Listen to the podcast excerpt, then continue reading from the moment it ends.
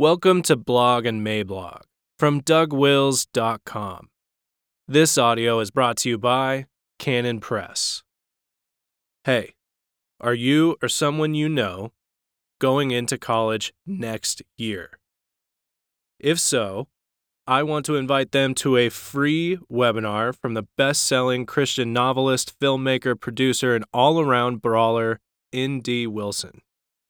If you want to be prepared to survive and thrive in the brawl of higher education, do not miss this free webinar from N.D. Wilson. I'm recording this ad on Wednesday, the 15th. Act quick because this webinar goes live July 16th at 3 p.m. PDT. It doesn't matter where you're going to school, sign up for this webinar at nsa.edu forward slash fall 2020. See you there.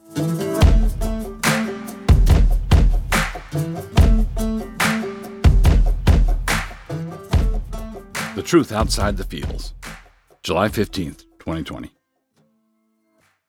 Introduction Let me tell you a tale of the times in which we live. Let me tell you a fable so, so fabulous that you will scarce believe it. Well, not a fable, really. More like an illustration, an analogy, a parable with a point. No, not exactly that either.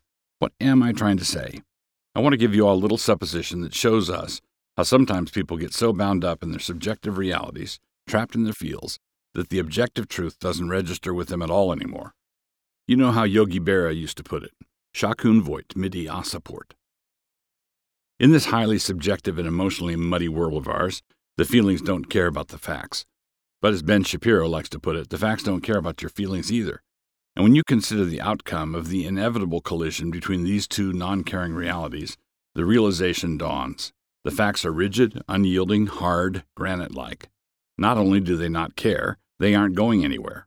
The feels are oily, fog like, wispy, but they are going somewhere, the way of the whistling wind. This is just another way of saying that the year 2020 thus far has been nothing more than a temper tantrum followed by a few months of gut sobbing. At some point, you're going to have to get up and go downstairs and join the rest of the family. Grandpa, down at the end of the table, is going to look out at you from underneath his hedgerow eyebrows and say, that fix everything? Just suppose. So here's the illustration I was talking about.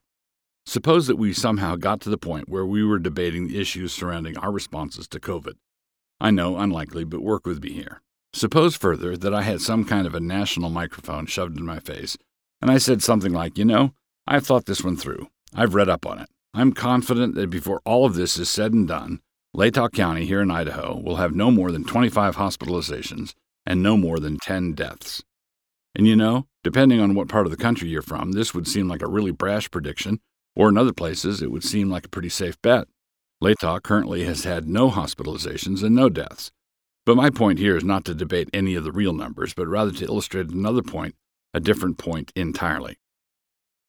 So just say that I made that brash prediction while also saying that we needed to be done with lockdowns and closures and done with masks, done with all of that. I gave the whole thing the Bronx cheer, and I was very specific in my call. I predicted no more than 10 deaths.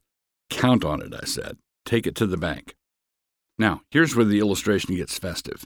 Let us further suppose that after the epidemic had completely subsided, and we really were done with it, and we were in a position to count up the numbers, we found that Latah County had had only six hospitalizations and three deaths. But and here's the curveball. Let us suppose that I was one of those three. I had joined the choir invisible. I had handed in my lunch pail. I had assumed room temperature. All four hooves were pointing toward the sky.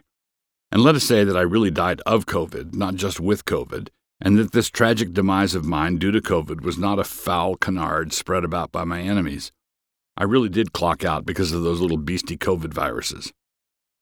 You will have perhaps noticed that the event proved my prediction to have been true. I predicted no more than 10 deaths, and three deaths is way less than 10. I predicted no more than 25 hospitalizations, and six is way less than that. So then, my research is vindicated, no? I'm hailed as a prophet, no? No. The authority of argument.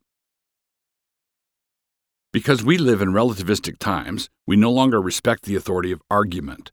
We do not seek to prove things, but rather to score cheap points. And in the kind of scenario I described, it would be frightfully easy to score points. It would be frightfully easy to dunk on my predictions, even though they were entirely justified and vindicated in the outcome. The COVID denier died of COVID. Ha ha ha ha ha ha. Deuteronomy 32:15 says, "But Jeshurun waxed fat and kicked. Thou art waxen fat, thou art grown thick, thou art covered with fatness. Then he forsook God which made him, and lightly esteemed the rock of his salvation." Deuteronomy 32:15. We are seeing what happens when a very wealthy people forget their God and attempt to teach the next generation how to live without any reference to Him. We are seeing what a rundown cul de sac secularism is. This is what happens when you take a bunch of rich kids and you detach their education from the truth of God. What you get is pampered mindlessness. Zoom out. And so here is the meaning of the illustration. Some will object that my illustration above was carefully contrived to have all the facts fit my narrative.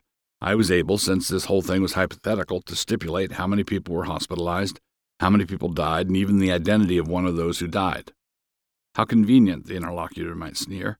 These facts that don't care about your feelings are all made up facts, are they not? Zoom out for a hot minute. This is where the actual facts fit. I've been arguing for a full generation that secular education is going to end in chaos. It has to because it is either Christ or chaos. That has been the prediction made repeatedly over the course of many years. And now, here we are. The train conductor is now walking up and down the aisle of our experimental secular train chanting for us, Last stop, chaos. We cannot have been going where we've been going without eventually getting where we have gotten, so to speak.